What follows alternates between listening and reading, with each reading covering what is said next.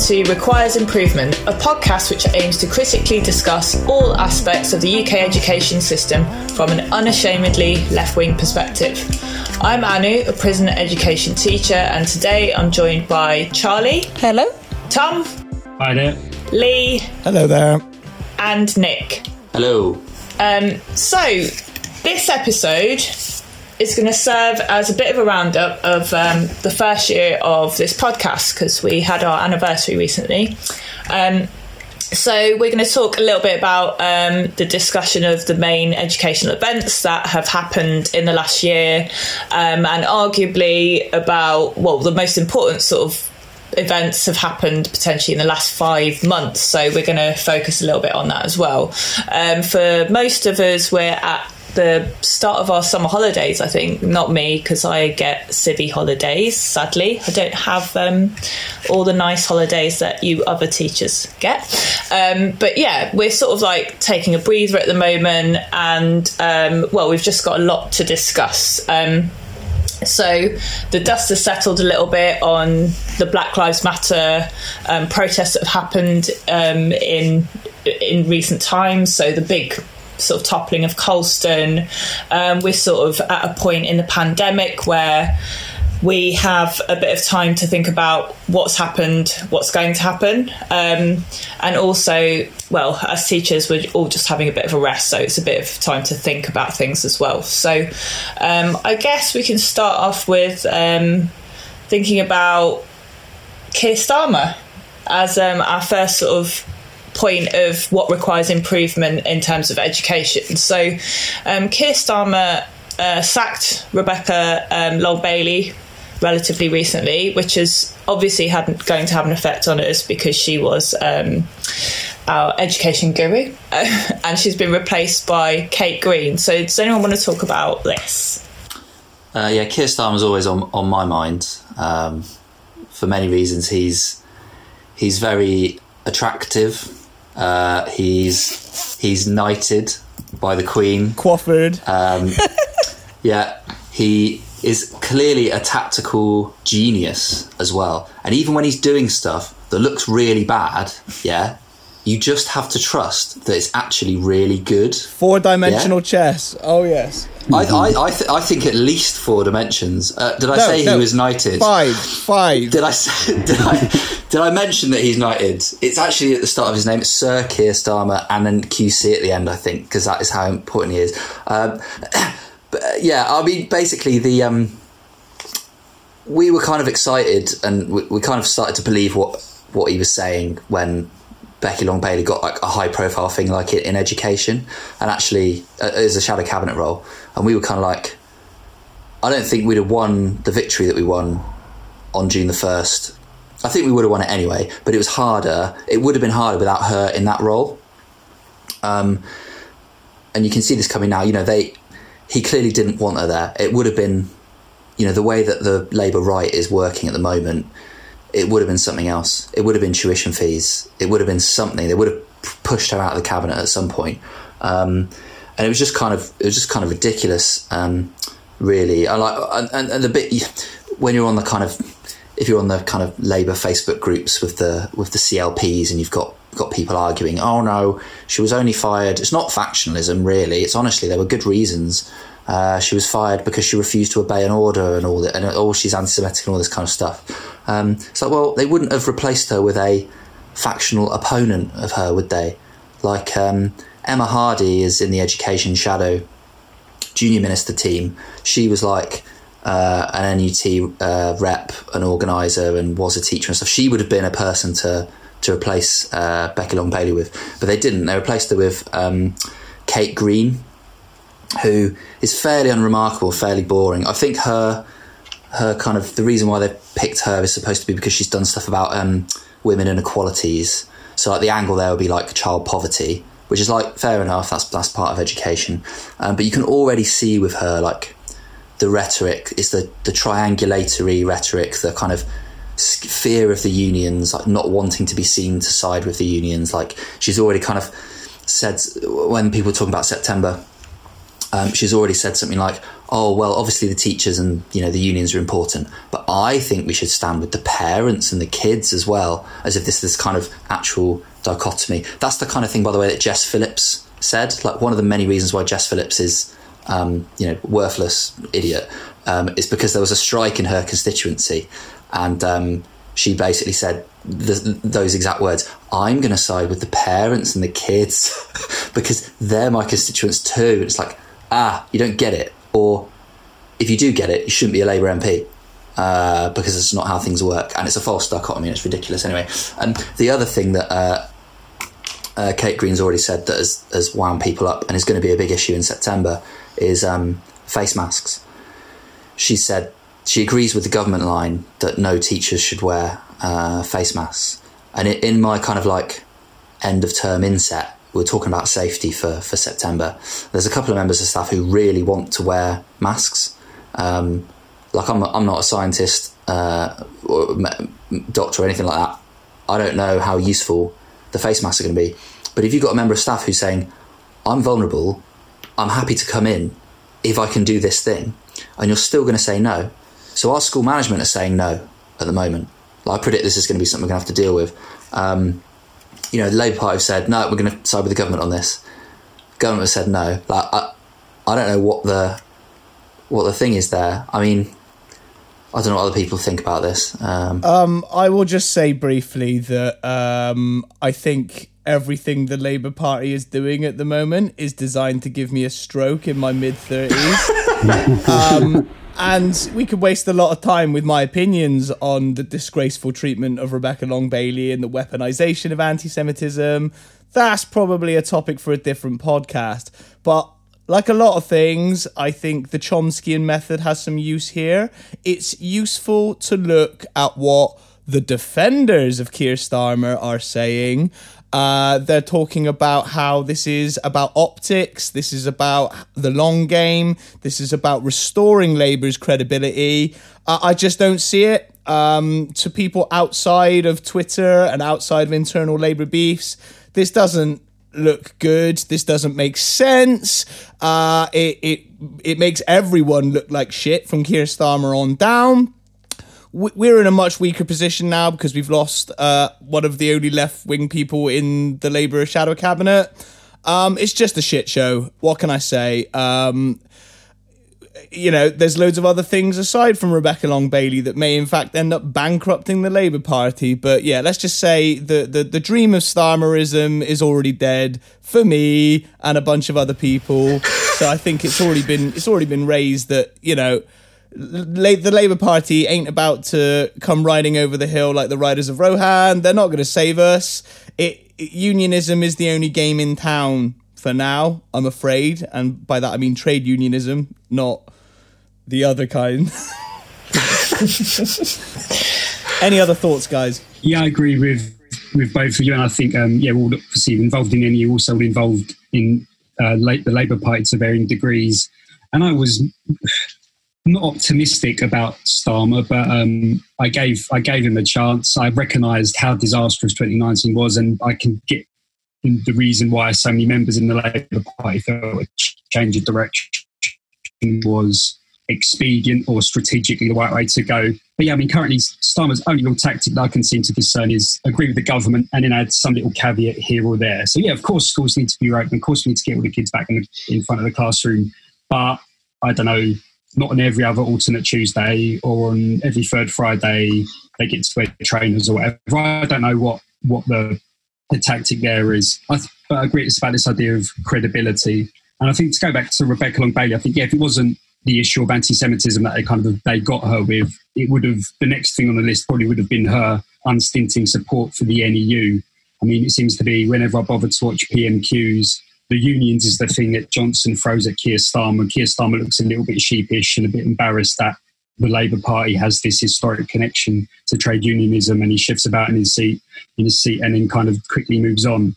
So I think, yeah, we're going to see a return to kind of Ed Miliband era, kind of, yeah, as as you said, Nik, oh, it's we're on the side of the parents. We're all kind of equal stakeholders here, and the union is a separate entity, separate from teachers. They have their their interests are diametrically opposed to those of parents and students, which is patently absurd, really. But yeah, I think ultimately it's like, so what? This is this is what was going to happen. This was clearly designed for many people in the Labour Party. They have power, they have influence, they have a voice, they have national recognition, they have the media.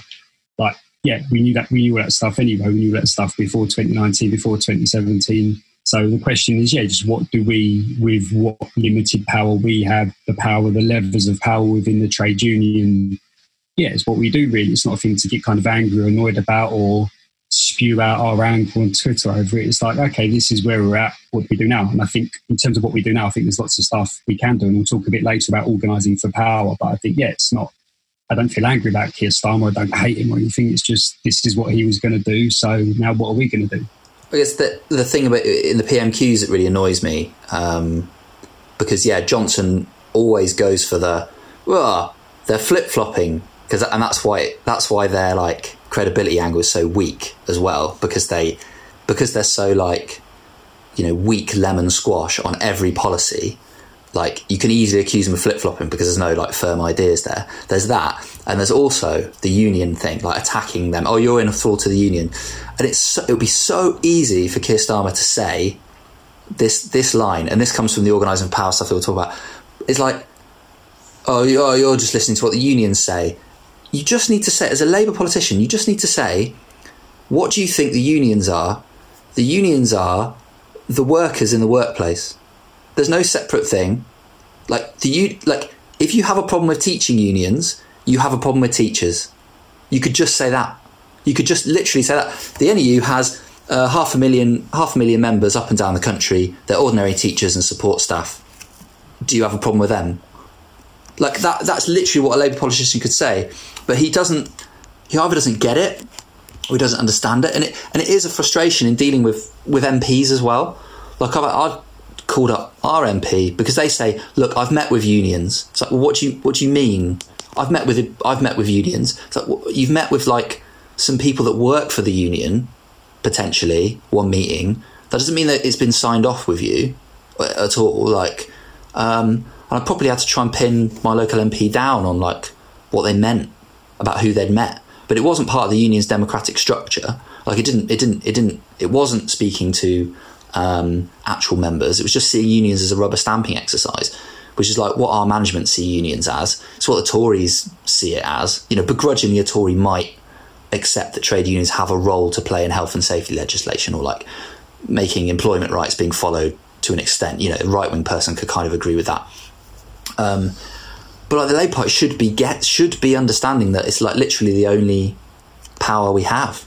It's the, it's the only force we have, and they're imperfect. Um, but we have to use them.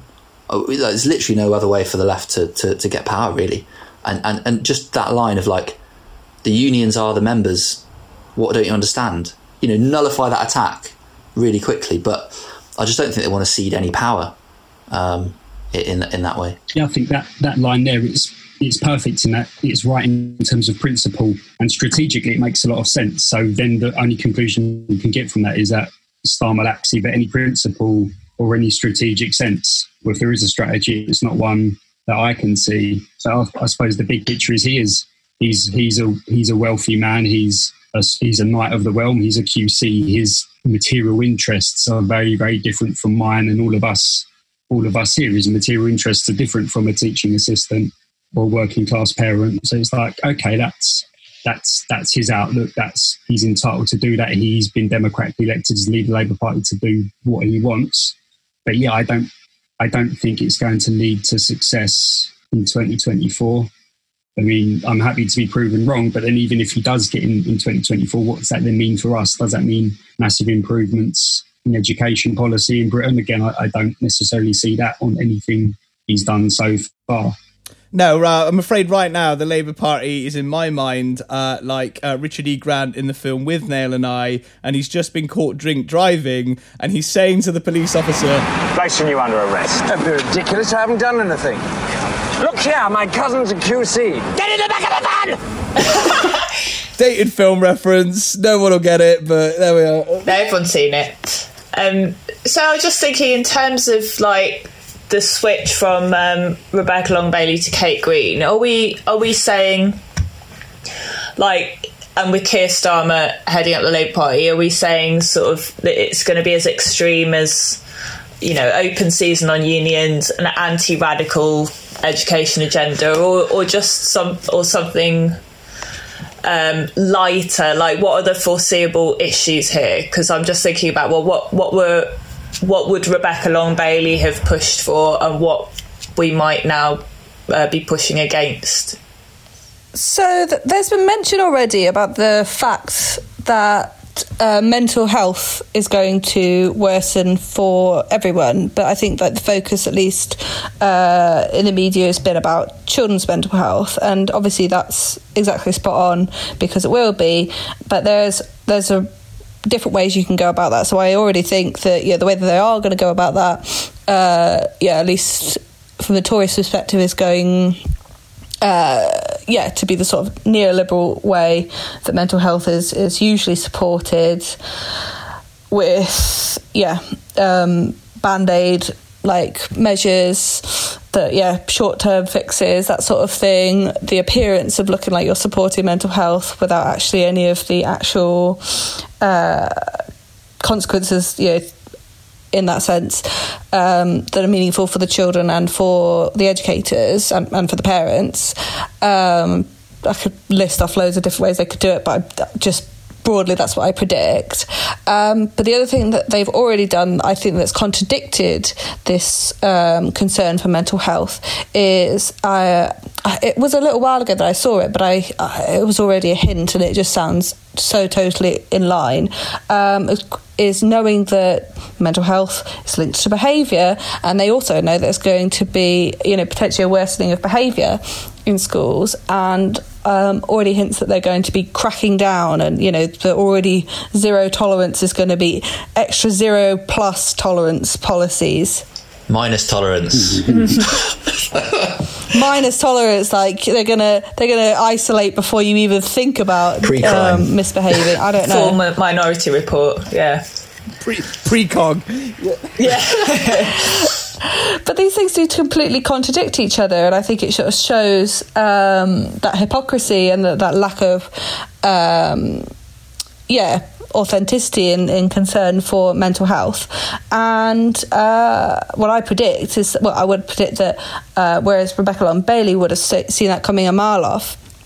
And we'd be putting it in the public consciousness the fact that these, uh, you know, two things being like seeing bad behaviour as a consequence of um, you know the trauma that's been caused you know people who might have or children who might have lost family members uh, maybe just like maybe even lost teachers or um, educators in their schools but also just you know children feeling the the trauma that generally of uh, the past six months uh, something that they never saw coming. It, it completely like uprooted their youth in a way that maybe they n- never would have predicted um, it could and that's going to cause bad behaviour and yeah I think Rebecca and Bailey would have called that out the fact that um, cracking down on behaviour is just not the right response to that whereas uh, is Labour now going to agree with what the Tories come up with? Maybe not. Are they going to really oppose it?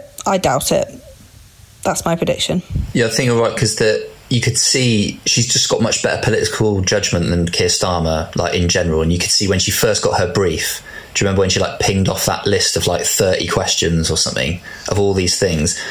This other person does not have that. It's all on the back foot stuff. It's like reacting. It's just like try and deal with it in the media. Fight the fire. Fight the fire. Don't say anything controversial. Then say something that no one could possibly disagree with. I, w- I watched the first episode of The Thick of It um, last night, and it was like, oh yeah, this is what they're back to. It's just that like pathetic, like meaninglessness um, of it all, and it's so frustrating because at the start of lockdown, I was like trying to be optimistic. I, I don't know whatever what I was thinking, but uh, I was trying to think, okay, maybe this is such an event. You know, it's such a key changing event that things are going to be different before and after it.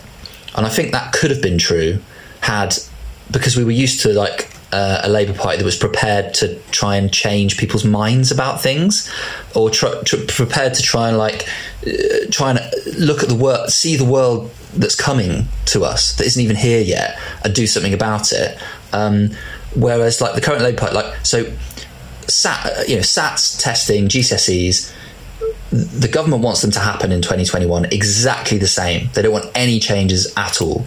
The exam boards private companies. They will do as little as possible. They'll do it the cheapest way possible to continue as before, um, with a tiny bit of pressure from, let's say, Labour Party and trade unions you could get those GCSEs changed, like radically changed. But we're not going to have that because the Labour Party is just content to have opportunity after opportunity just whistle past because they've got a strategy in mind. And this pandemic has been completely wasted because even on their own terms, they're not polling ahead. Economically, they're we or whatever they are miles behind the Tories, like miles behind. They've not achieved any of the goals they think. Like being credible hasn't worked. Like they're going to come crawling back for ideas at some point, and the only ideas are in the left. And like we just need to keep making those um, making those things. If they don't cancel us all over Palestine, and this is the last thing I want to say about Labour before we like move on. Um, you know, one of the good things about the NEU is we do have a commitment to anti-racism. You know, like, and I'm not saying the union is perfect. It's an institution and it has loads of fatal flaws and lets down its black members like regularly. Um, but at least there are like democratic ways of talking about things and like, you know, uh, our union is is quite proud of its solidarity with the with the suffering in Palestine. And um, you know, you can, you can read uh, the conference motions from 2019. Um, you know this this this is what the union believes on Palestine. You know, and we would support BDS for for example.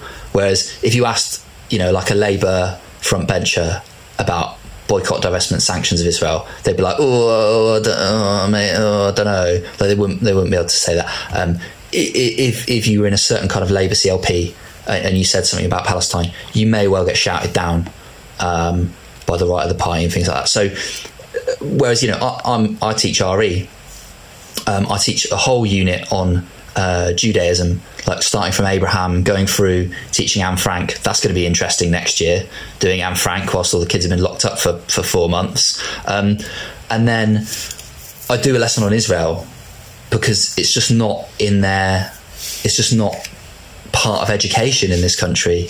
No one learns about it. And I try and do it in a, you know, in a way that doesn't you know doesn't try to be even handed as possible whilst kind of educating them on on on the issues. And um, you know I feel supported to do that because I feel like the union structures would support me. If anyone tried to cancel me for that I would be able to go boom here's conference resolutions here's all these things that we do. Like I'm not saying anything out of out of line here but I wouldn't feel that protection expressing those views in the in the Labour Party. And they've made that pretty clear by sacking Rebecca Long Bailey, who shared uh, who shared something from the famous, uh, you know, anti-Semitic conspiracy theory newspaper, The Independent. I mean, look, uh, to, to try and draw a line under the present situation with Labour, I think their focus on the aesthetic of everything, their focus on the optics, it's really a mask, it's a disguise for their complete unwillingness to challenge the narrative. And I'm afraid that's going to go across the board from education to all other kinds of policies. Um, I they will let the neoliberal drift continue. They will not stop academization. They will not change Ofsted, and that that saddens me. Now, it doesn't mean that this current, you know, uh, arrangement of of power between Labour members, the PLP, and the unions, things can and must change. But right now, I'm I'm I'm not holding out much hope. So that's I I feel a bit let down by the Labour Party these last six months, but I don't think any of us are, well, varying levels of surprise in the room on this issue. Well, I think it's about it, it just underlines the idea that no one's going to do any of this stuff for us. I think we got into the habit of thinking that with a good Labour Party leader, they they'd do it for us. Like we, we, we'd be looked after. It's like very clear that we're not. It is literally just us. It's like if you want, you know, if you want um, to get socialist candidates elected, you have to get them to stand and you have to support them and you have to get them elected. Like that's that's literally if you want the Labour Party to listen to you and pass on you have to build that somewhere. Um, you know, if you want if you want your school to be less shit, you have to organise with the other people in the school. Like you know, if if you're a socialist and you want socialist policies, voting for the Labour Party once every five years is not enough. You have like it is it is strategically and morally, uh, it's an imperative on you to become a trade union rep.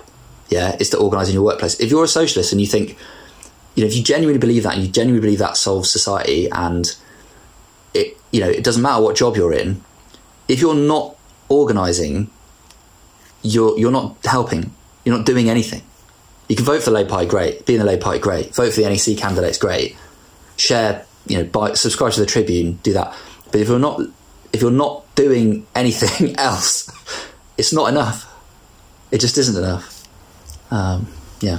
Okay, so it's probably a good time then to think about. Um, I guess we're talking about extra parliamentary spaces of, of changing things and challenging narratives and stuff. So um, we wanted to talk about organising for power as well. So um, a few of you guys have recently been involved in um, a sort of a. It, would it be fair to say like a Jane McAlevey experiment? Um, uh, with some amazing sort of international solidarity building um, exercises.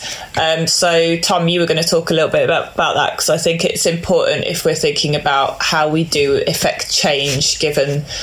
Um, well, the current state of our of the Labour Party, which we had a lot, a lot invested in, um, but now, you know, if we're thinking about how we can use the union, it's really important to think about organising within the union. So, um, yeah, tell us what happened. Yeah, sure. So, yeah, there's um, to link back to what Nik was talking about. It's come at a, a, perfect opportune time where a lot of us are feeling kind of disillusioned with Labour. It's like, yeah, that's fine. It's quite. I think it's ultimately it's liberating, and that's how I found organising for power that this whole process that's been going on for the last few months is liberating and and it's inspiring. So the first event was kind of way back in the beginning. I don't even know what times are still meaning. I'm gonna let's just let's just make up. Let's say it was in April. There was a course in April which was kind of across all all trade unions. So anyone who's a trade unionist could sign up to it. And it got pushed. I think it was very low down in the kind of bulk email sent out by the National Union. So a few of us signed up to that, and it was yeah, it's a training course with um, set up by Jane McAlevey, and she's written a number of books where she's kind of outlined her principles of how to organise, and they're pretty straightforward principles and they're sound principles and they're principles that have been proven to work in a range of different kind of trade union, union contexts. I think a big thing, big point McAlevey makes is that people are always constantly trying to reinvent the ultimate concept of what work is, or be like, oh, you're a worker, but you're not really a worker, you're much more than that. And what that's designed to do is to kind of make trade unions look outdated and antiquated and a complete waste of time. You see that a lot. A lot in education, particularly these kind of these, these, these newer managers that come in. It's like unions. Why do you even need unions for? You're not a worker. You're a teacher. You're an educator. Whatever. You're you're above this kind of old-fashioned view of people getting going down the pit or whatever.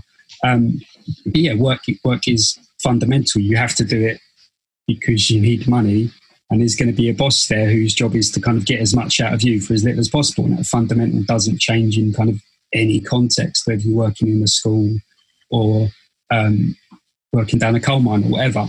Um, so uh, that was the it was the original course, and from that, kind of few of us uh, got thinking locally in the NEU, and we approached the NEU's um, national organizer for training uh, to see if if they could put on some training more specific to kind of education and more specific to us locally in the southwest. And we did we did a short course on that where we kind of took some of McAlevey's key principles, which we can go into a bit more detail about. Um, and we did, we did a good course on that. Was quite a good number of our local reps got involved, and feedback I got was that it was it was quite useful and helped them think differently about what what a rep is. So to go back to McAlevey's point, she talks about trade unionism can be advocacy, where someone, a third party, comes in and they'll go and sit in a darkened back room with your boss and they'll thrash out a deal and then they'll present present the final the final deal to you. Or there's the organising model where trade unionism isn't just yet another thing done to to the work or yet another level of bureaucracy in your life. It is something that is inextricably linked to your identity and to you, and it's something you can get involved in, and it's the means by which you can feel agency and power. Um, so from from organising that training, Nik and I then got in, um, asked to take part in this really amazing opportunity. I think, like Nik, you could talk about it a bit as well, but I found it really inspiring what we did, and it was called um, the Educators Summer School organising for power. I've forgotten the word. It was great, apart from the fact I could never remember what it was actually called. what it involved was a number of us in the NEU um, and some other educators in America, and we were trained up to then deliver training. So Nik and I were involved in kind of train the trainers, which are quite lengthy Zoom calls. And then from that, we then went and we trained uh, education trade unionists in California. Um, and so think about what's happening in California at the moment. They've got some of the highest COVID rates in the world. They've also got some of the highest rates of inequality in the world. I think we live we live in an unequal country in Britain, and I think we live in Bristol. We live in a very unequal city, but California is kind of next level unequal. And I, I went there about four years ago, and it's kind of one of these things you can kind of grasp it. It's like everyone knows it's a bit of a cliche. Oh yeah, you've got San Francisco, you've got Silicon Valley, and you've got homeless people in the streets. But when you're actually there and you actually see what that means, and you see the stark divide in inequality. Like we have homelessness in Britain, but I've, in California, you see entire families out on the street, small little kids living on the street, and then literally, without exaggeration, it will be on the same street as like the Google headquarters in Venice, in Los Angeles, and that kind of disparity is is really it's really really shocking. So that's the context educators in California are working in. Two contexts of massive inequality and COVID. And of course, the two things are linked because the people who are suffering most from COVID in California, it's not, I doubt you're going to get any, any CEOs of tech companies dying of COVID. You're going to get black and brown people dying of COVID ultimately.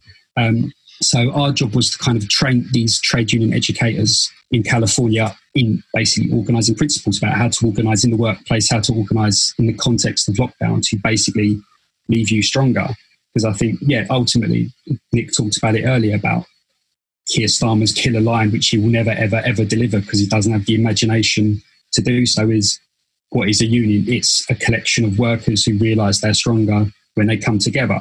So, uh, what McAlevey teaches people to do is when they are in the workplace, um, and it's it's what I like about it is because it's structured and it's systematic, um, which might seem a bit bit strange to some people, but I think it's quite effective.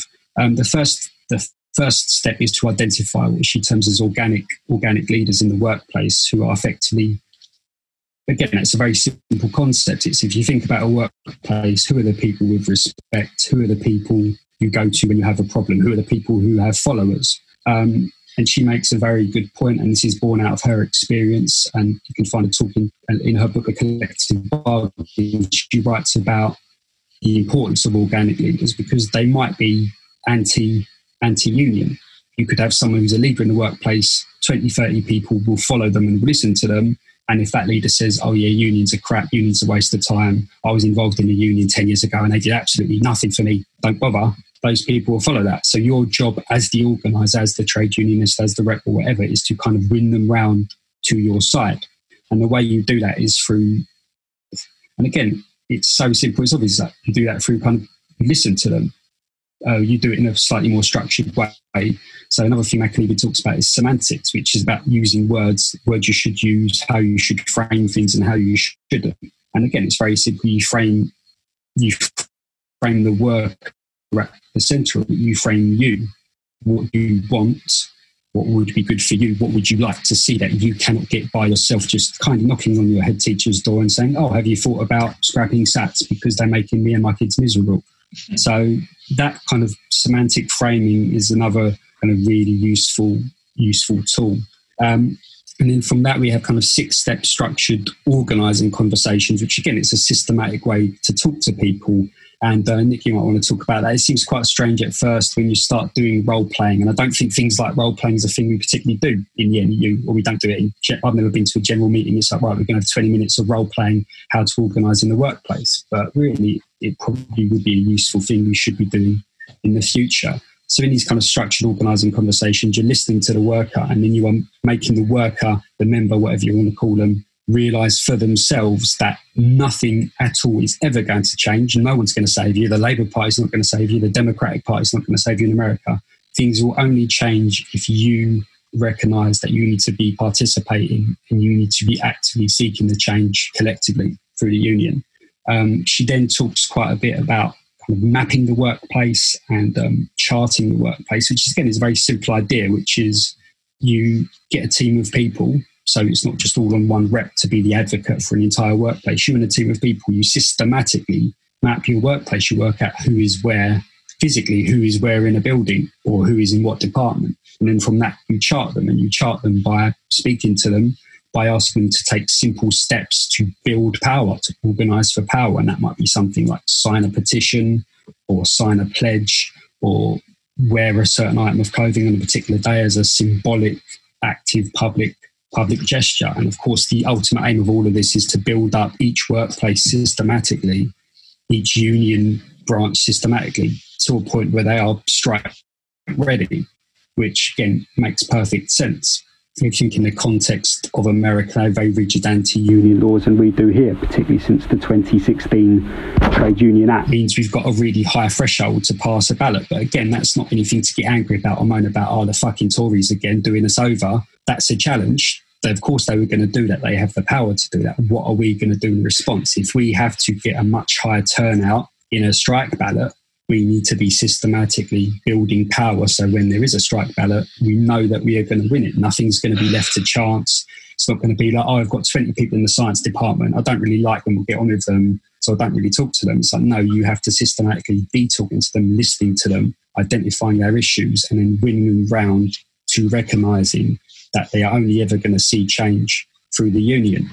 So that's kind of, I suppose, a bit of a, an outline of what McAlevey talks about, what she writes about, and its application in the training Nik and I did was to of teach these techniques to educators in California, including a number of educators who are members of United Teachers Los Angeles, who are um, quite a big union in America. I think about 33,000 members. And they're a union that has rapidly reinvented itself in recent years and moved away from what McAlevey calls the advocacy model to the organizing model. And they have had a lot of success with that in Los Angeles. They went on strike last year in 2019 with what McAlevey calls supermajority turnout, supermajority being 90% of all members agreeing and voting for something. And the success of that was that in narrow, same similar as it is in Britain, kind of narrow legal parameters, you can only go on strike over specific issues of pay, or in America, what is what is the contract, which is periodically renegotiated. Uh, so they went on strike normally over that because that's what they were allowed to do. But by building up such strength, a supermajority of people supporting them, it wasn't just about pay. The success of their strike was that they put in place what are called common good demands, which are basically demands that are good for the communities that they serve. So obviously, you think about Los Angeles, the inequality we talked about. Um, so in their demands, they wanted a massive increase in the number of school nurses, school counsellors. They wanted more green space for their kids in Los Angeles. They wanted to limit a racist stop and search, which takes place in, in Los Angeles. And currently, the UTLA have put out a demand there to defund the police because they get no money as educators in Los Angeles. The LAPD gets a huge amount of money in Los Angeles. And as LAPD officers swarming in and out of their school buildings all of the time searching searching black kids basically. So they, they put those common demands at the centre and no surprise when they go on strike nominally notionally overpaying conditions they get massive support from parents and from the community because at the centre of everything they do actually demand are things that are going to make their lives better. Well didn't they get um a public sector pay increase like across the board as well. Yeah, was that's that the them? thing. They, was that them? Yeah, they won. They so, won across the board. So, so what's really interesting is because of the le- narrow legal framework means that they couldn't put those as demands, but because the deep organising model was so good and there's so much trust there, because it's like you've got like ten to one ratio of like members to someone they report to and then someone they report up. You've got this really strong structure, which means that when they say, "Look." We're not going to say we're going to try and go for these things until we're in a position to do it. Do you trust us to do it? And they're like, yes. But if if if if we did it a different, if you just have an advocacy model, which is kind of what the Labour Party is is now effectively, you've literally got an advocate, literally got a, a lawyer at the top. It's like this guy's going to go in and do the negotiating for us. Do you trust him to do not only what he wants, but what all these other people want as well? Like, no, you don't like it's gonna it's gonna be compromise, compromise, compromise. So like it's it's really interesting that whole um that whole that whole strategy there. Yeah, and, and you can see it um, in everything that they, they, they do. Really, kind of, they have a really strong holistic political outlook.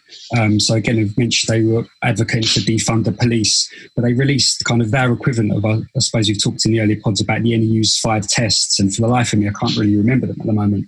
But they put a pledge out, um, and this is the difference between, I suppose, what we did here and what they are doing there. They've put a pledge out for their members to sign, and they've got bits about public health and school safety. But of the five points, two of them are you need to improve distance learning, make it more equitable, which is poorer students need access to laptops and internet so they can fully access the remote curriculum. They've also talked about kind of mental health support, social support, and they make the point that you need economic support for families. They need workers need paid sick leave. I think happening in California, the people who are most getting fucked over by this on every single conceivable level are more likely to be, well, they're going to be working class, they're going to be black and brown because they're the ones who are going to suffer the most from schools not being open. They're the ones who are going to have least ability to access a remote curriculum. And they're also the ones when kind of Donald Trump and the American business elite say we need to get the economy up and running. What they mean is we need childcare for kids of these workers so these workers can go back to work and be at a much greater risk of contracting COVID and dying because, again, it's working class black and brown people in California disproportionately likely to die from COVID 19. So they've centered those sort of demands in everything that they do. These aren't little kind of add ons or afterthoughts, they're central to everything that UTLA do. It's all linked into the community, but that's in terms of principle, that's absolutely right. But strategically, it also means that when you have a strike, you are going to get the support of the community to do that. And I think another simple thing they've put in their pledge, they put a little tick box which says, I support my local union's executive board to call for a strike vote if these conditions are not met. So that's a very simple thing. But what they are doing, just by saying, Can you sign this or put your name to this? You're totally making the member think totally differently about how the union operates. The five tests we put out were okay, Kevin and Mary have put these five tests out. Kevin and Mary can make sure we get it delivered through the government. What this does is make sure, well, it does two things. It means the member can now actively hold their leadership to account because they've signed this saying, I want you to call for a strike vote if these conditions aren't met it also puts a lot of work onto the member because I think maybe in the you thought, oh, strike's quite a contentious issue. We don't want to avoid those difficult conversations with the members. Because Nik, you might talk about this as well, but speaking to UTLA members, they were referring to the S word, and a lot of them were really kind of nervous about selling a strike over COVID 19. I was a bit shocked at that originally because it's like, we just had one last year and it worked because you won everything you wanted. Why not just do it again? But it's, it's that, I thought that was interesting that even in unions that are radical or left wing or whatever that might mean, there are still these these discussions about why have a strike, why organising this way, kind of ongoing things. So there was even a lot of reticence among UTLA members to use the word strike in relation to COVID 19. But I suppose what the union does is they don't shy away from kind of having what might be a difficult conversation with members because they recognise that by having those conversations, you are going to move the member to recognise that. If you don't do that, what's going to happen?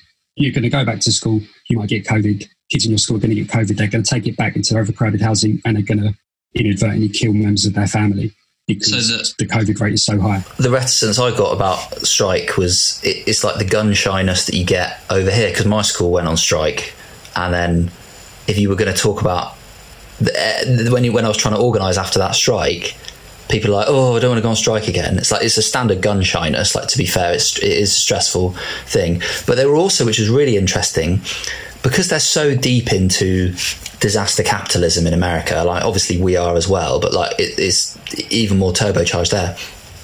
They were really worried that, and this this came out in the role plays when they were pretending to be teachers, you know, reticent teachers. They were saying like, if we go for distance learning, which is like their demand is like to not come back fully in August, but to do distance learning, they they could see they can see the future trend, which is sack all the teachers and just have uh, don't have schools anymore. Like that, you know. Which if I said that to someone in the staff room, they'd be like, "You're mental," and this is why no one listens to me because I, I kind of say these these big things that like it's the bigger picture stuff that sounds like a conspiracy theory, but like these American teachers were way more they could see it. They could see that capitalism wants to privatize everything. They want to sell off the schools. They want to get rid of teachers if possible and just have kids taught by YouTube videos. So it's really interesting how much further forward they are in that. Charlie, you trying? Yeah, um, I read Class War at the beginning of lockdown, so um, forgive me if my recollection of, of the details is, is a little hazy.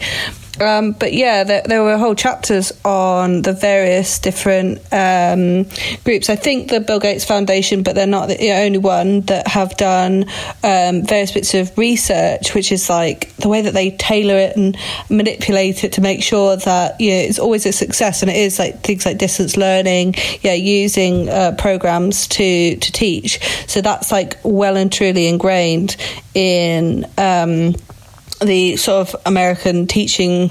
Um, sort of not even culture is it sort of the it's a, it's a marketplace essentially uh, where they where they're selling cheap ways and quick fixes um, in order to address uh, systemic inequalities it, and the main goal is to basically hide the fact that these uh, inequalities and outcomes are down to um, financial inequalities and the, everything they could do to sort of provide proof that you know if you put X Y Z course in front of children um, those ones are a success and, and they forget all the the circumstances that led to that bigger success for that particular individual group. And then they just roll it out uh, massively. So yeah you can totally see why uh, um, teachers in the US have that fear because it, it is a very much a present threat to them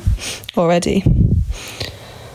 And yeah, I think it's possibly a sort of a look into our future. Organising for power has kind of done over there is that the teachers notice, educators know what's happening, they don't need to be told this by an external third party. They they can see what's happening in their day to day lives, but they are now being kind of empowered to recognise that well, we better fucking do something about it, get together with other people, and actually push back against it. And again, it's like it's it's been really kind of eye opening for me just how kind of obvious all this stuff is, but how shocking that for such a long time, kind of unions have kind of shied away from, I suppose, effectively trusting their membership and listening to them and then kind of putting a bit back on the membership to be like, well, if these are the problems you've identified, you better get together and do something about it. I think uh, it's interesting that you say that, like um, educators in the US, they they're um, much more aware of of the kind of the obstacles that they that they're coming up against. They're they're aware of the nature of them in in a way that maybe we're not as educators here, totally kind of uh, seeing things transparently in the same way. Um, but I think that's kind of um, not so true in terms of the recent uh, movements to sort of decolonize curriculums or to kind of create anti-racist curriculums. Because there's quite a lot of activity around that. So it's be quite interesting to talk about that now because, yeah, uh, given sort of like the maelstrom of events that have happened recently, you know, sort of starting with, I guess, the kind of. Um, uh, the kind of uh, prominence of um, the killing of, of George Floyd and uh, Ahmaud Arbery, and then um, the sort of uh, um, a kind of I've forgotten his name. I've totally forgotten his name. The birdwatcher in um, the park in America, and that sort of video going viral of the um, the white woman calling the police on him, and sort of um, weaponizing his blackness to, to, to sort of uh, absolve her of, of the thing that she was doing wrong.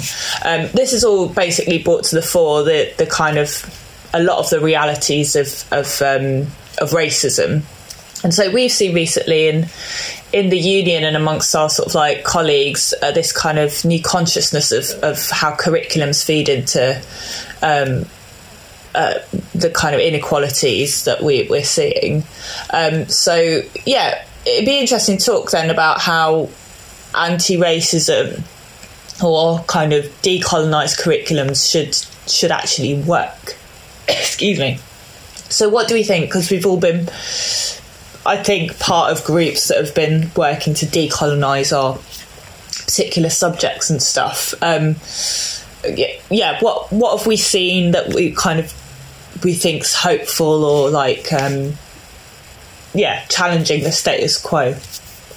Uh, also, like, does anyone want to talk about the difference between like diversifying and decolonizing curriculums? Because that's been some there's been some debate over that as well, or some consciousness raising over what that means.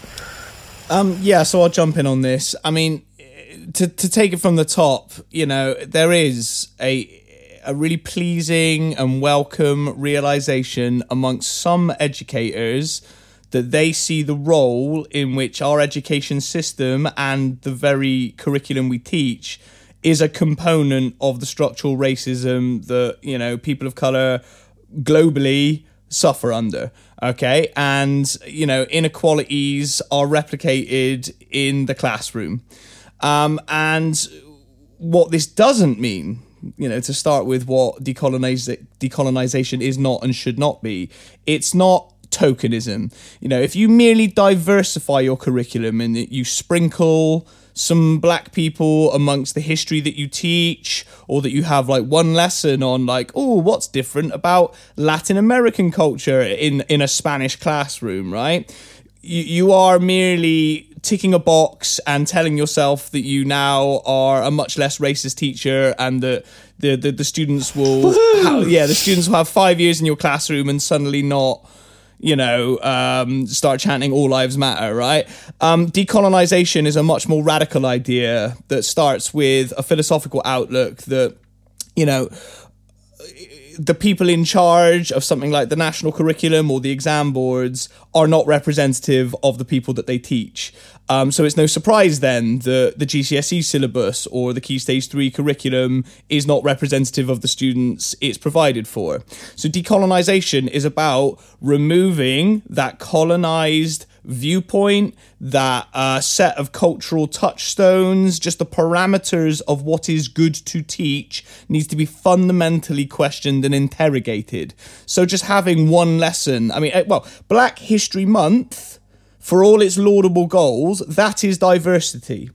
That is not a decolonized curriculum. Because if you're saying, right, we can we can deal with all Black history in one month every year, and then we just get back to the white stuff, it's ridiculous. Okay, um, and so we've seen teachers, uh, particularly in the southwest, you know, forming networks, uh, subject specific. So you know, we've got a group for geography, we've got a group for MFL, there's a group for English. Uh, there is a kind of group for history, but I'm I, I I'm in it, but I still see potential for a more radical approach. That's something I'm going to be reading around and working towards over the summer break. But we need to place all people at the center of the history, and that involves losing Eurocentrism. It's not acceptable to just teach about English history for literally 1500 years and then we go, oh, look, and suddenly there's the British Empire and slavery. How did that happen? You know, um, you could you could come away from a lot of um, English classrooms with the idea that Europe was the center of civilization and that we invented everything and everyone else was playing catch up. That all needs to go in the bin, and it's about educating yourself as an educator, knowing that actually there's a ton of history you weren't taught at school, so you got to teach yourself first of all, and then also just listening to teachers of di- you know of different backgrounds and listening to students of different backgrounds, what history could connect to them. And this really connects with what we were raising in our episode with Dr. Roger Ball, where he's talking about an inclusive history that actually centers much more on the, the lived experience of ordinary people, white and black, and indeed of any ethnic background. The very fact that Britain has had such a prominent position on the global stage throughout history needs to be interrogated in terms of what did this do to the people it lived under, whether they were nominally free, you know, uh, white working class people, or whether they were enslaved Africans. But it's another crucial facet of decolonizing is that you put people's agency in the history. So you talk about what people themselves did during their lives to break the shackles they lived under, to interrogate power in their lives as they lived in a way that we must do now and that we are failing our students if we don't teach them about. So look, I think that's probably a very haphazard summary of of what is happening ideologically right now. But what it means is that there are massive WhatsApp groups, people are exchanging articles, uh, YouTube clips, entire books. People are you know, specking up their knowledge and then thinking about better ways to teach students that are not Eurocentric. They are not colonized. These are histories of truth and of an appropriate scale and focus to do justice to the lived reality of the human race. Might be a noble goal, but that, that's that's what it is from my take.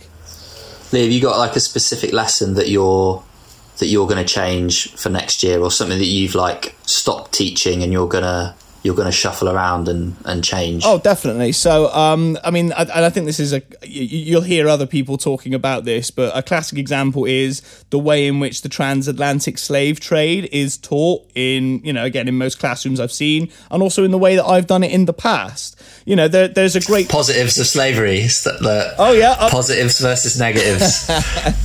um, let's just take the example of someone like William Wilberforce. He gets a lot of credit in a conventional history curriculum as this fine orator who struggled against, you know, the, the vast, you know, landed and slaveholding interests in Parliament. And him and his plucky band of abolitionists really, you know, uh, changed people's minds and really sold people on the moral case against slavery. Um, that is obviously part of the story, but there are loads of classrooms in which William Wilberforce gave a load of fine speeches and we ended slavery out of the goodness of our own hearts. Um, a decolonized look at that very same topic will look at the business and you know military industrial case that was made and was the decisive element in parliament deciding to end slavery. It was done for financial reasons. It was done for realpolitik. It was done to compensate the already rich people who own slaves, you know, a, a, a multi billion pound settlement that was only paid off in the late 20th century, uh, probably early 21st century, you know, um, basically they socialized the failing risk of slavery in the sense that people were just paid off for owning slaves. And then the British Empire could use that as a bat to hit its other enemies. And also, slavery had become outmoded because we just had full on colonialism as the means by which Western nations, Western European nations were brutally extracting wealth and free labor from colonized peoples around the world. So, kids need to know that if they go through a history curriculum and think that giving fine speeches is all you need to change the world, um, we're not equipping them with the tools they need to face what they're heading into right here, right now. So that, that's my take. I don't know if anyone else has got some thoughts. No, no, it's all right. Um, I was just saying it, it's it's an interesting project because um, the way I see it is you can't you can't decolonize and talk about sort of like um, you know racism etc without sort of decentering the center fully so um, you know like i think it's going to be quite difficult for some of us because i think that involves de- decentering the sort of um, the the norm the normalcy of um, capitalism like you know, and and how this kind of dictates quite a lot of of, of our lives. I think it, we're going to have to. Um, decenter this idea that like able bodies are you know normal as well and start start looking at you know the perspectives of, of other kind of view um, world views etc so i think that i think this is a useful starting point to sort of um, decenter just decenter everything. So so yeah, um, I, I, was just I was just thinking about a lesson that um, I, we used to teach, or, or, a topic we used to teach um, a couple of years ago. Um, in the school I was in, where on rhetoric, and um, I remember um, when there was a, there was a big vote in Parliament, I think, about humanitarian intervention in, in Syria, and we decided to use a lot of um, speeches, or I decided to use a lot of speeches um, from uh, MPs um, made either in favour of humanitarian intervention or kind of like not in favour of it, and um, one of my colleagues said, "Oh, you know, did you hear that speech by Hilary Benn?" Um, what an amazing piece of rhetoric, and, and, it'd been in the news as well. It'd been in, it, you know, just um, lauded for for its uh, how articulate it was and how well it put the case for humanitarian intervention. And um, I thought it was really problematic. I was like, right, so it, he might have he might have strung together some words very nicely, but fundamentally, what is he advocating for here? Um, and there was no concept of that being problematic or a problematic thing to put in front of a child. Um, uh, you know, in, in because because what it was advocating for was for us to go into a, a, a war-torn country and and um, continue to bomb it to shreds. You know, there was no concept of what's behind that as well. And I think I think this is going to be a really big challenge, and it's already becoming a bit of a challenge for those of us that are in groups where um, there is this sort of like non-threatening positivity about like centering black voices and celebrating, um, you know, like the perspective of others, but there's no concept concept of, of how far we can go and how far we need to go with it actually. Um, so I think it's a big it's a bigger project um, uh, but it, it's it's starting off really well. It's starting off with people kind of under, understanding that uh, that there are spaces that need to change and there are really easy ways that we can change it at, at the moment, um, yeah, you know, from like you were saying, you know, reading a book and deciding how to incorporate that into your teaching, um, etc. But I think it's a it's a much bigger project and it's got a lot of radical potential. Um, yeah, so it's it's, it's exciting. Yeah, to kind, of, to kind of build on build on those points. I mean, I think yeah, I think the danger at the moment is a lot of this is put on us as kind of individual educators or within our classroom or departments to kind of do good work. Like I'm certain lead teachers absolutely fantastic, principled, politically sound history lessons, and I like I I think my department does too. Um, move, then there's lots of departments up and down the country in history where they'll be teaching, oh, the British Empire, good or bad. Railways were good. Genocide was a bit bad.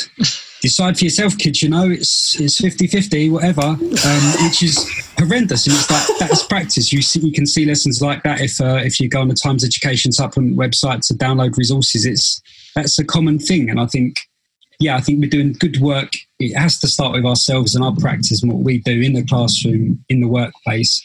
But then I think we do have to be thinking about how we then move it on to go back to this idea of organising for power and making collective demands uh, regionally or nationally to get the curriculum changed. Like think about um, the English curriculum changes that Gove introduced, may have been what six, seven years ago now, and it's like correct me if I'm wrong, but my understanding is every single book that is covered in the English GCSE is white and British, is my understanding of it. Um, and that was deliberately designed in a very classist, racist, sexist way. We recognise that we can see that. We knew at the time that's what Gove was doing, the direction he wanted to go in. What are we now going to do to kind of actively push back against that and to kind of win win a national curriculum that is that is fit for purpose and fit for the lives of our kids and our communities today. Yeah, it's that thing of the diversifying thing is quite easy, isn't it? It's like you plan a new lesson. So I'm thinking I'll ditch William Wilberforce and I'll do um, Harriet Tubman in a bit more detail because she was a Christian as well, and I can fit that in an RE curriculum, which is fine. That's easy. No one's going to stop you from doing that, to be honest. But when you try and decolonize, when you try and like question the assumption that that's going to be harder work and there's going to be pushback there, and I think that is a completely legitimate thing for union groups to come together and push back against management over. But that but that is a that is a battle. But yeah, Char- Charlie, I, I want to hear what the worst, most colonised primary school experiences you've heard. What because you, have got like an insight into lots of different schools doing supply. Like, is there anything absolutely awful that you've had to teach? I think I think it's probably things that I've talked about before because uh, obviously it's been a while since I taught a history lesson um, or even a geography lesson or anything that kind of looked back at or, around the world in any way. Uh, but yeah, sort of highlight reels of terrible things I saw, uh, which I think I said before, like the Black History Month being condensed into a day and then shared with um, all LGBT history and I think disabled history all in in one day's bonanza. Uh, other times was just like a PowerPoint that came off, um, maybe off the internet, or maybe it was made by somebody within the school. Either way, uh, which um, used the word needed uh, in terms of uh, acquiring slaves by the British colonies. I think the phrase was something like the British needed to get more slaves in order to da, da, da, money, money, make money, sell things, etc. So, oh, oh, they needed to, did they? Like, you know, when you like need food, you need slaves, is it? Is that the phrase? Is that the wording you're gonna? And I was in a classroom with, you know, uh, black students in there, and I was just like. I'm just going to highlight the fact that I disagree with the word need in this sentence, even though I was teaching this class for an hour.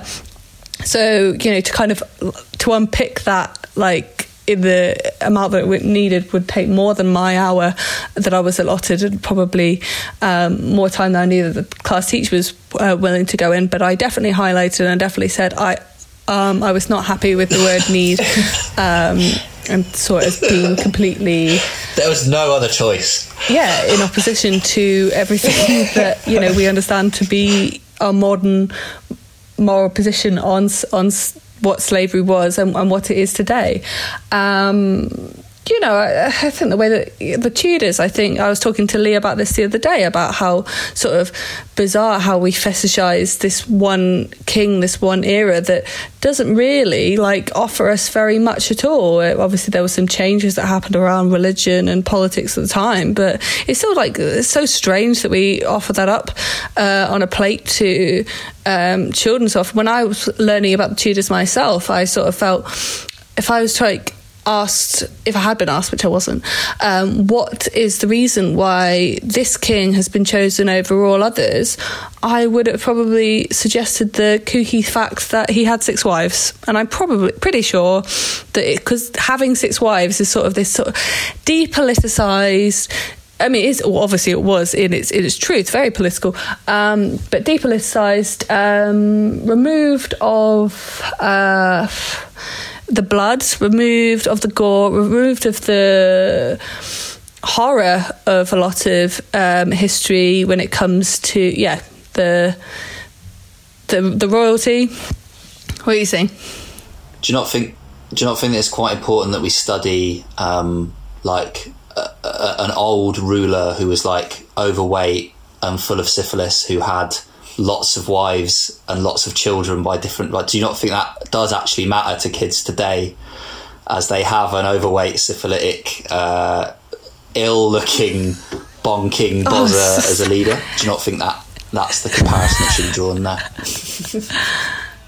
Well, they got the same body count. I mean uh, perhaps but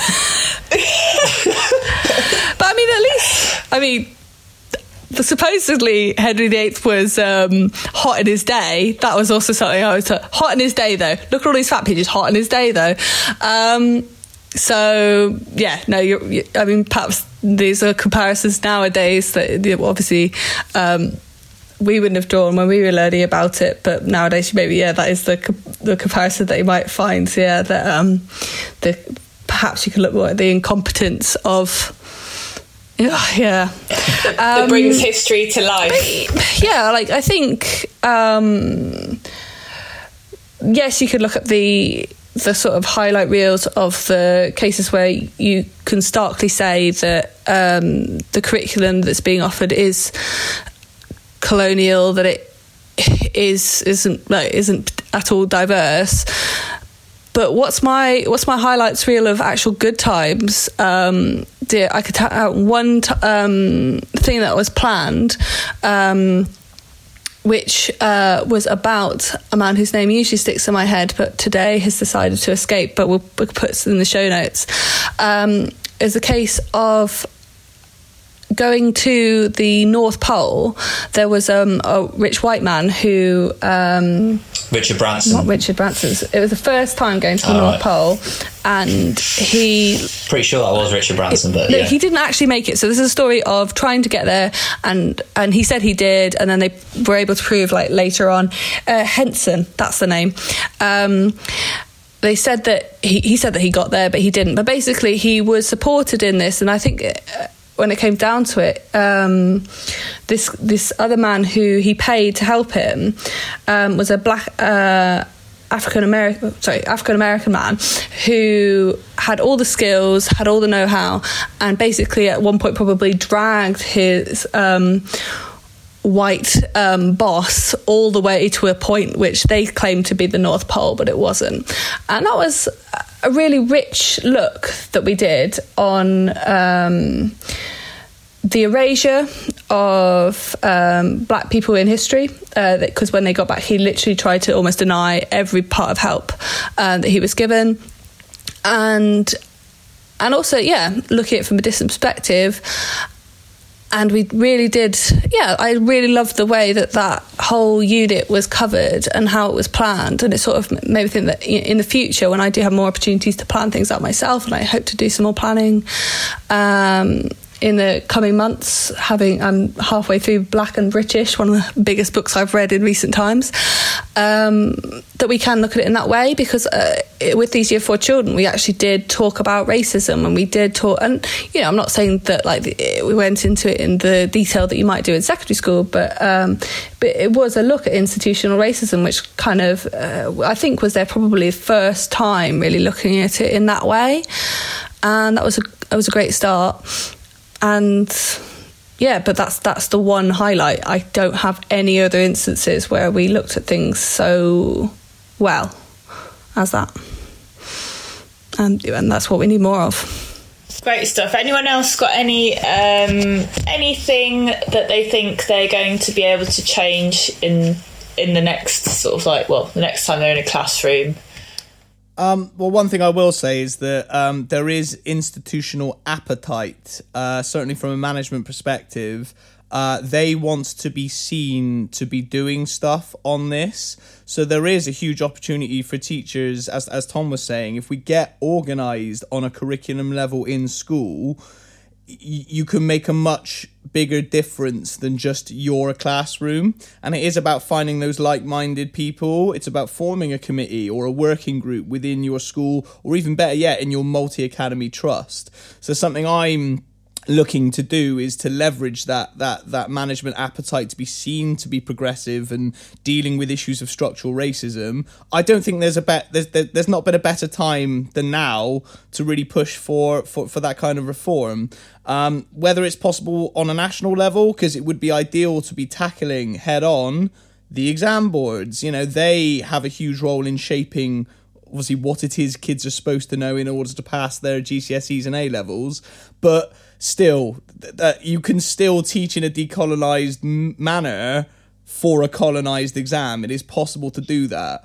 Um, so for me, I've got a little. It's not just about my education and my resources that I make. It's about the organisation that we do. You know, curriculum has to be a part of what we do as trade unionists. Uh, we are a professional association as much as we are a trade union. So that's just one thing I'm thinking about at the moment. Yes, for me, I like um, because I teach RE, I, um, it's sort of my responsibility to teach about uh, Martin Luther King. And in the past, I've tried to do him uh, in a way that is like try to show his his radicalism. Basically, I try and show the link between uh, him and different forms of protest and like ways of creating power and challenging the status quo uh, that's sometimes messy and violent, but without you attacking anyone. And then that links into kind of Gandhi and things like that. But what I've realised is there's a clip that I use in Martin Luther King because it's just like the right length and it's not perfect. You always do this as a teacher. It's like, got this video clip, it's like quite annoying, but if you say the right thing at the start and end of it, you just get away with using it. But there's a whole bit in it which is about like celebrating the kind of centenary or bicentenary of the uh, emancipation proclamation. And it goes through and it has this really uplifting music. And it basically shows you like all these prominent uh, african american uh, people in american life. So like Condoleezza Rice, uh, like all these like first, all these like, Uh, ba- like sport, sports player, like sport sporty people, and like quite often Republican uh, What, Colin Powell? Yeah, honestly, Powell, like pe- people like that, and it's like really, really uplifting, like hype music, like yeah, yeah, yeah, yeah. And basically, then then you try and get the kiss to write about Martin Luther King, and they go, "I think he's great because he ended racism," and it's like that for years has annoyed me, uh, because they keep saying that that he ended racism. It's like absolutely not. Um, and I've now it's kind of got it into my head. It's like oh yeah, it's because that the way that that little clip that I use uh, goes, it kind of makes the kids feel like that, and it's also a very easy thing to to say. But like now is the time to kind of emphasise to the kids, like, no, he gave it a good go, but it's much deeper, much more endemic than that. And um, yeah, I just need to scrap. I, I hate that lesson, and it doesn't never quite goes right, and I need to just scrap it and start again. And this is kind of giving me the. I just have to do whether or not I, I bother. And so I, am going to do it. You I'm going to do do it. it. I'm going to do it. No, but but but uh, sh- sh- stu- sh- students at the very least need to be shown the opinion polls of how hated he was by the time he was assassinated because he dared to speak out on the Vietnam War. He dared to challenge structural poverty, and they fucking hated him for it. Obvi- And obviously, in the sanitized history that's presented now, they like the anti-racism stuff, but they don't like anything else about his radicalism. Well, I was thinking I might I might start with the it's like the FBI didn't they they lit up their buildings um, for Martin Luther King Day and I saw a tweet that said you literally sent him letters trying to persuade him to kill himself. Yeah, yeah, yeah. Uh, so I might use that as the starter somehow, but yeah. So it's year eight though, so I, yeah. Well, I'd still go for that, Nik. Absolutely. yeah. I think you've touched on, on the point there. It's like I find being a, being a teacher is a constant state of guilt of I could do this better. I should be doing this better. I should be taking the time to adapt this lesson so it really hits the point you want it to hit. As in, like, yeah, I have to teach. I have to teach Martin Luther King, Malcolm X through the very narrow framework of of the syllabus of the exam board curriculum. But I think, yeah, part of that what needs to be is we need to be making these demands as trade unionists of how to improve the curriculum. So I think, to thinking about your point, Nik, we need the time to do it. We need much more planning, preparation, and assessment time. We need more time out of the classroom to really get involved and engage in really high quality CPD. Because, yeah, I can see it coming a mile off. We all want change. I think this is something where rank and file educators and management are all kind of broadly on the same page. We can all agree that racism is really, really, really bad.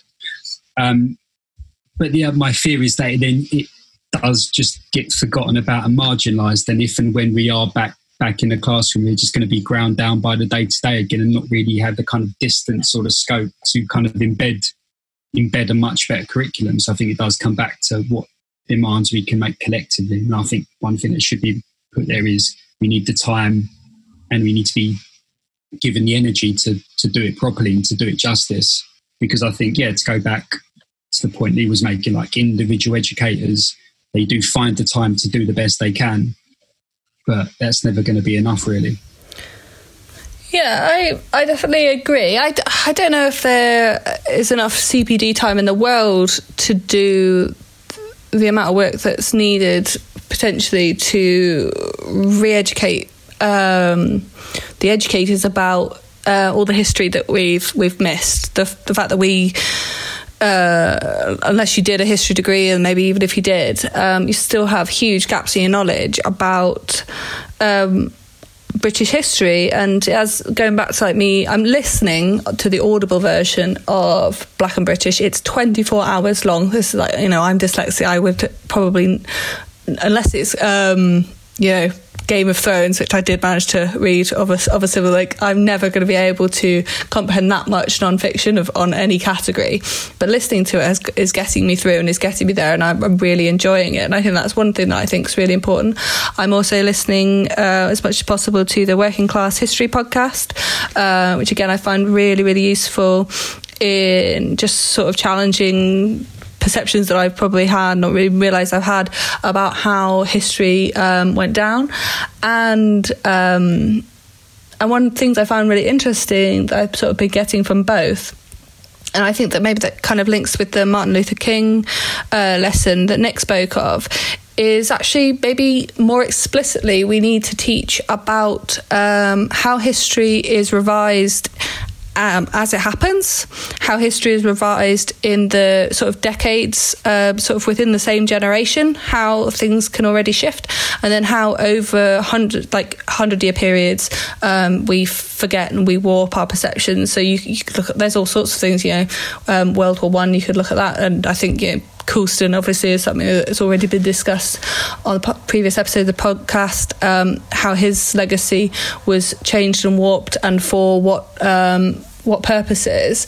Um, because yeah, that's something that I've been finding really interesting. The links between now, the present moment, and then. Um, um, Britain post um, the abolition of the slave trade, um, how quickly uh, the British public really wanted to get this sense that oh we were we were never racist. We were never we were up for this for years for centuries from you know since before slavery even started we were against it. It's like you, you weren't there were you? Um, but suddenly it became just in vogue to uh, sort of read about and, and and get on board with it. And there were people who were either part of the abolition movement, but maybe sort of the more conservative, because uh, there was many like sort of conservative views. People even part of the abolition movement who were actively racist and still thought there was a division, you know, uh, between the sort of humanity of um, black and white people, but still were um, abolitionists for various reasons and and they wanted to sort of capitalize on their role in it so would do all sorts of manipulative things to um, others who had had a much bigger role to basically change history within that decade to change it so that they would appear to be the one that's remembered and the names that are remembered. And and so we have to think about who is remembered why are they remembered how did that come about who decided that they were did um, play the biggest roles. And that's obviously really difficult. But if we want to decolonize, we need to sort of unpick who really, yeah, we're hearing from and make sure that we've, we're hearing from a wide range of voices and, and, and decolonize, yeah, the history, what's written on the page itself. I don't know. Um, yeah, Charlie, I just want to jump in. You know, um, want to give a shout out to the guy you've already mentioned, uh, historian David Olusoga. He's pretty good, well worth checking out his series as well as the book. Um, but uh, you're never going to get one source that's going to do this for you you know, and that's part of the challenge. But um, there's one YouTube video I want to recommend, just as a really good primer for you know discussing who wrote the history and how has this affected how it's been presented and for what reasons. I just want to give a shout out to Akala, um, his uh, Oxford Student Union debate, or it's not even a debate; it's just um, it's an Oxford Union uh, Q and A, a big speech. He he gives you a whistle stop tour through all the history from Africa and Asia that's just been left out of the curriculum. And it's very thought provoking, lots of lovely little tidbits that by themselves could make a really interesting lesson for primary kids or for secondary kids. So if you just want to an easy to digest introduction, check out Akala's Student Union, uh, Oxford Union uh, presentation. Just type those words into YouTube, it'll be the first thing that comes up. 1.6 million views. is very accessible and, and would be a good place to start if you want to embark on your decolonizing journey. Yeah. And I also did have a quick Google to check that I did get the name right. So it was Matthew Henson was the explorer uh, who is African American, and he accompanied Robert Peary, who Robert Peary, with the man with the money, claimed claimed everything. Um, for for many years, and that was a really hard won battle to, for uh, Matthew Henson to get any recognition. It is actually a really interesting story, um, so worth worth looking up. Brilliant. Um, so yeah, just to round up what you've all been saying as well, um, I think I think the discussion has shown actually how important we are to each other. So, um, you know, you know, I've often thought this in schools as well. So, you know, having constant observations by members of middle management or SLT doesn't doesn't help to, you to improve your practice. Um, it doesn't doesn't help you to sort of fill the gaps in your knowledge, like um, Charlie said. I think peer conversation, um, peer observation, peer review is really important because inevitably, you know, one teacher's knowledge base is going to be very different from another teacher's knowledge base. Um, and so these groups that that we've been in, these decolonizing sort of WhatsApp groups or Zoom meetings that we've been having, all that's very apparent, and it's also very fruitful and enriching um, when we go to each other for for tips and ideas. So um, yeah, that's one thing I think we need to we need to really think about going forward because like um, like Charlie says, you know, there's not enough CPD time in the world to sort of to, to, to get us all up to speed. Um, so yeah, that's just something I've been thinking about, and I think it's really it's a really great moment for that as well because we're actually doing what what we should be doing. You know, as as teachers, we should be talking to each other, learning from each other, and and experimenting as well. I think it's really important that these groups have shown that there isn't a, a, way of being a professional teacher in a classroom, because often that way of being a professional teacher in a classroom just doesn't cut it. So um, yeah, I think this is a really a really nice moment. Um, for sort of like developing. Um, all right, so before we go, I think was, we wanted to talk about because we're on a we're on a positive tip. Uh, we wanted to talk about the things that we did win um, on June the first. So. Um, this will have been much more pertinent for you guys because you're all in mainstream classrooms. I'm, I'm in a prison, and actually, in terms of not going into work, um, they were they were much more kind of uh, cautious because if uh, if COVID gets into a prison, you know, it's a perfect petri dish, and that's a, that that's a, a, horrible problem for not only the prison system, their PR, but also the community. Um, but it doesn't seem like the powers that be felt that. Uh, we should have that much caution in schools, which are also potentially the perfect petri dishes for uh, COVID to spread. But we did win um, broadly speaking, on not going back to school on June the 1st. So, what happened? Just a few kind of like uh, things about how that works. it's just important to say because wins are messy. Yeah, when you when you get a win in trade unionism, it's rarely, if ever, on a little plate and given to you. Um, certainly not management or whoever you win against. They're not going to talk about it as a win are they? Why would they? You've made them look stupid. Um, so, like, little wi- celebrating little wins and trumpeting big wins are really important in trade unionism. If you can, if you win something, if you're a rep and you, you get the tiniest little thing, like the tiniest little shred of dignity back for a member, you need to tell all the other members that it worked. Like, it's really, really important. And so, like, this June the 1st thing, like, the only two good things that have happened um, in 2020 are Colston going sploshty by in the dock and um, the NEU basically beat, beating the government with an 80 seat Tory majority. Like, they wanted all primary schools, they wanted all students to go back on June the 1st. We didn't let that happen. They wanted all secondary schools to go back a few weeks later. That didn't happen. Like, and, bec- and, and because because we resisted, some people didn't die. Like some some people didn't die we've got the worst death rate in the world. It's like one in a thousand people in this country has died. You wouldn't know that by watching the TV or reading the newspapers or talking to a lot of people, to be honest. But like one in a thousand people has died, and that could have been higher if the schools had gone back. And we know that, and we need to feel good about that. We need to feel good that, that worked, and and it's we've seen the NEU at its best, I think, um, in that thing. You know, we've got loads of new reps, um, loads of new members, and there's a war coming in September, and we can talk about some of the issues there. That the, the, next things that are coming, but like it's been it's been rubbish for kids to not be in school.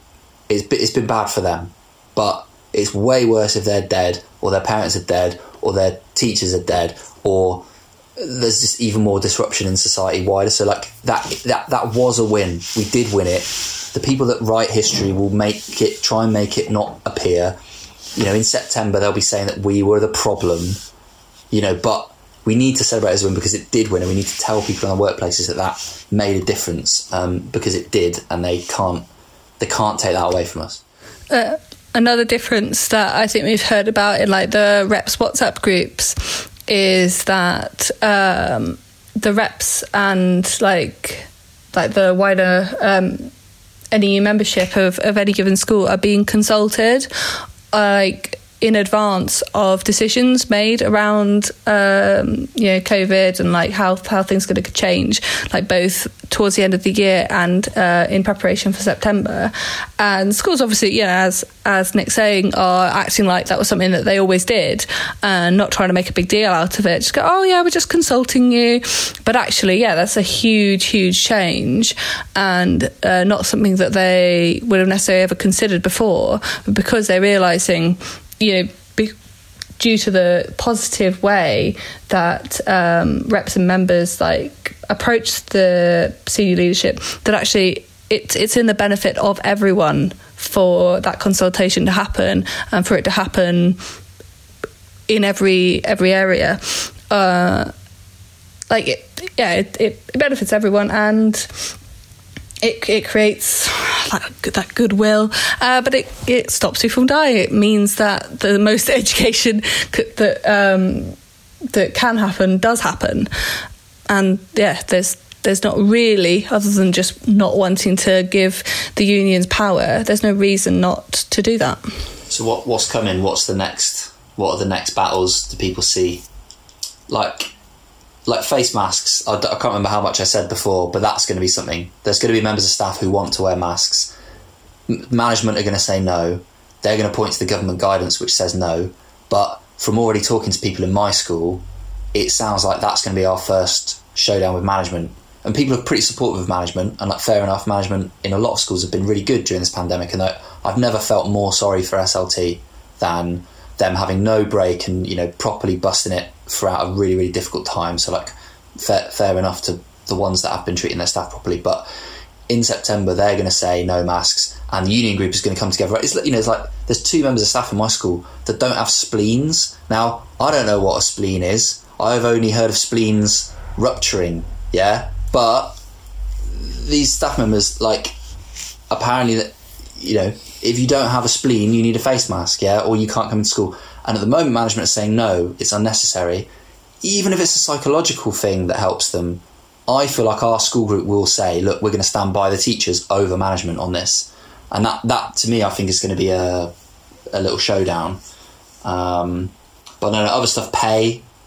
I think that's that's that's going to come up. I don't know if someone wants to talk about that, but um, that's going to be something coming up. And uh, cramming, um, we're going to be expected. The kids, the the kids going into year eleven now, after missing six months, well, not missing six months of school, but not being in school for six months, they're going to be expected to catch up to pass their GCSEs possibly one month later than they would have normally been.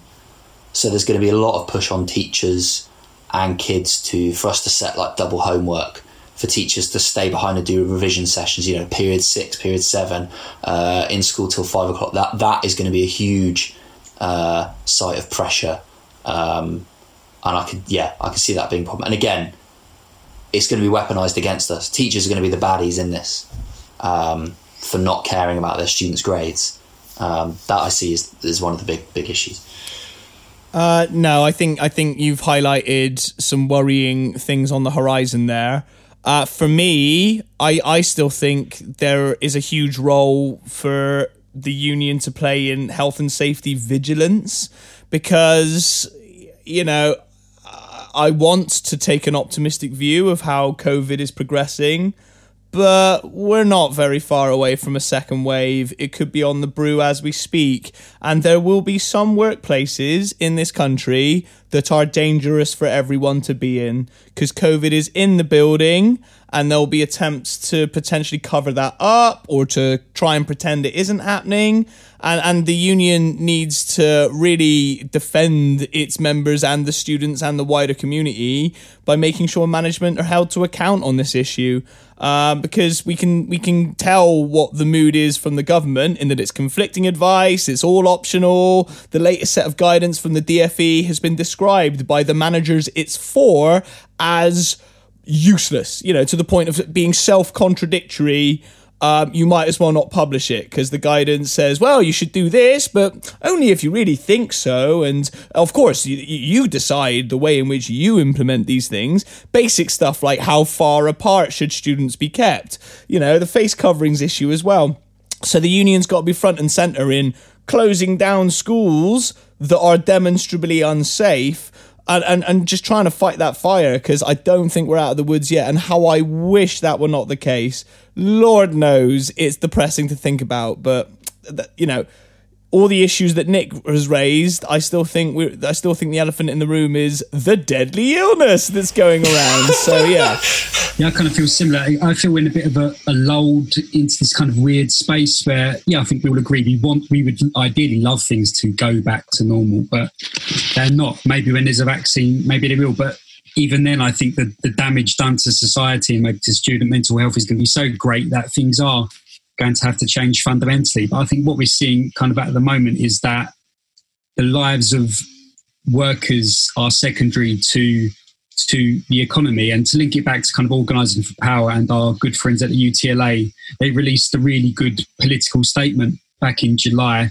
Um, so in terms of what's going to happen next, I think their fight is going to be instructive because their school year is starting earlier than ours, obviously, and they've got an even greater rate of COVID over there but they're in a huge struggle at the moment to kind of to kind of win schools there. I'll read the final paragraph of the report they released in July, and it goes: When politicians exhort educators and other workers to reignite the economy, UTLA educators ask, "Who are you planning to use as kindling?" The benefits to restarting physical school must outweigh the risks, especially for our most vulnerable students and school communities.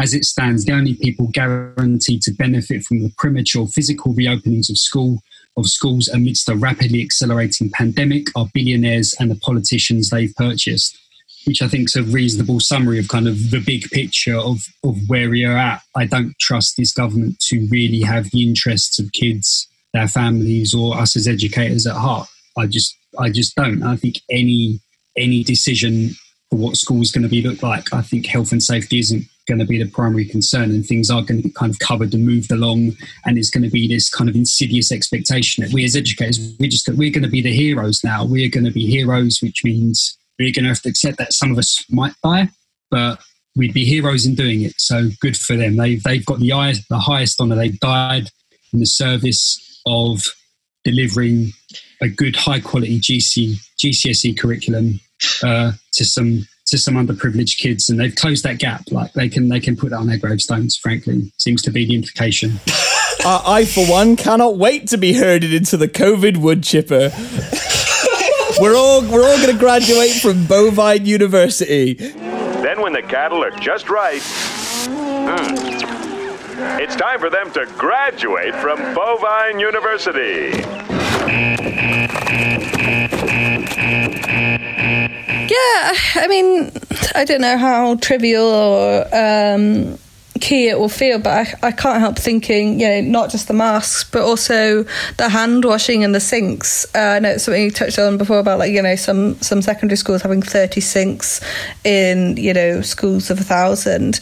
Um, but I think that's going to be from bottom to the top in terms of schools how how to keep children clean who don't necessarily care personally or have sense of personal hygiene, or the children who do care very much and like their sort of feeling of safety in schools at all will already be compromised anyway. But to definitely feel safe, like maybe needing to uh, wash their hands regularly. I think what we've already seen in terms of the children that do come to school, so there being, I think, sometimes anxiety, but the ones that are really nervous, the ones that you know will have the biggest anxiety about it never came back. I don't think, um, by and large, at least not that I saw or heard of. Uh, whether they key workers um, children or not because you know some key worker um, parents did find alternatives even when given the opportunity to send their children to school and when perhaps forced you know, whether that be forced by the government in terms I think they're going to be reintroducing fines if they don't come back, or that's being forced by their parents no longer able to maintain whatever arrangements they had um, with childcare, forced to go back, and the, the sort of potential panic um, of those children, the potential um, difficulty with, yeah with everyone and just how much time there is in the day to wash the sheer number of children's hands across the school I have no idea. I and you know, just need like a kind of trench, like a sheep dip, like two kind of waist height sheep dip things, and as they walk in, they just dangle, they just dangle their hands in the in the bleach, and then by the other side they're they're fine. Or or just have handcuffs on the desks, chain like their hands away from their faces and away from themselves, so the little hands they can write, but they can't do anything. That way, you know, unless they accidentally sneeze on themselves, in which case you know the teacher can just wipe them down. Um, you wouldn't need to worry about whether or not their hands are grubby. That could be. I've been asking for those handcuffs for years, actually. I bet Boris Johnson would be happy with that. I think a system of like uh, retractable perspex cubes that have no bottom that just kind of slot down over the student, like like one of those machines at the bowling pin alley, and then just raises up at the end of the list. Don't they have them in China? I'm sure that they have seen that in China. and, Like, yeah. I think uh, I think Canada's positing something similar, but for those that want to have uh, clean sex. So you've got like a bit of you've got a perspex sheet between you, and this is not a lie with a with a glory hole um, cut out, so you can enjoy yourselves whilst uh, maintaining uh, COVID hygiene. So I mean something like that, but without the need for a glory hole, obviously. in the in the meeting we have with the head about like what do we do? How do we replace the behaviour system? So obviously can't send all the kids to the same small room if they're all ill. Uh, i said with a straight face and not completely joking why don't we just make them sit outside? Uh, and everyone laughed as if that was a joke. It's like come on it would work though wouldn't it? Because the worst normally the worse the weather is the more the kids play up but if they had to go and sit outside in the like absolute pissing shitting rain then they wouldn't misbehave Yeah. Uh, it just sounds far fa- sounds far too humane for me. I just Yeah. we gra- we gradually reduce the oxygen in their perspex cube, and they just pass out. you just have a little a little valve. I think possibly one of the biggest um, things that we're going to face in September is like um, SLT saying, yes, we can't go back to the new normal, um, and everything is just like that. Uh, sorry, we can't go back to, to normal. We need a new normal, and the new normal is just a version of the old normal. Um, But harder. with, like, yeah, Yeah, I was going to say with more work. yeah, with more work. Um, so I think it's probably one of the biggest problems we're going to face. But um, uh, yeah, anyway, on that cheery thought. Well, well, I was just going to say, I think when when we do go back, we'll have another, we'll do another uh, episode before we go back. But I do think you need to think, we need to be like positive about going back uh, in a way because it's going to be really good to hang out with the kids again. That's going to be fun, and I think the pressure we should. There's going to be pressure to succeed in these GCSEs, but I'm just going to say it now. It's going to be a shit show, and the, the, the any school that's worried about its like attainment gap, the attainment gap, you are not going to fucking hit that, man. The private schools, right out the gate, all the kids were doing like five hours of online Zoom lessons a day. Like the the, the league tables are going to be absolutely upside down. Like there's no way that you can be expected to do the impossible. So actually, when the kids are coming in and they're having to do the kind of wiping down sanitation things, like yeah, let that take a bit of time and chat to the kids about how they are, and you know try and rec- like let's get out of the sausage factory a little bit and let's try and reclaim a bit of humanity because God knows we need it, and that's what I'm looking forward to doing is slacking off even more than I already do, but like because it is it is completely justifiable, completely justifiable, and um, you know I don't have to take any books home because they might have coronavirus on, so I won't be marking anything either. So yeah, Okay, great. Uh, yeah, so I think making making room to talk to the students is um, is going to be crucial because they're going to need that room. Um, but yeah, so looking forward to that in September. Um, so I think that's everything for now. So, like Nik said, we'll probably be back um, with something before we go, or before the majority of us go back to uh, school in September. Um, but in the meantime, can you please rate and follow us on Spotify, SoundCloud, iTunes, and all other good podcast apps, um, and share us with anyone who might be interested. Um, and follow us on Twitter at RequiresPod. So, all that remains uh, for us to say is have a good summer, um, and that's bye from me and from the entire Requires Improvement team. bye. Guys.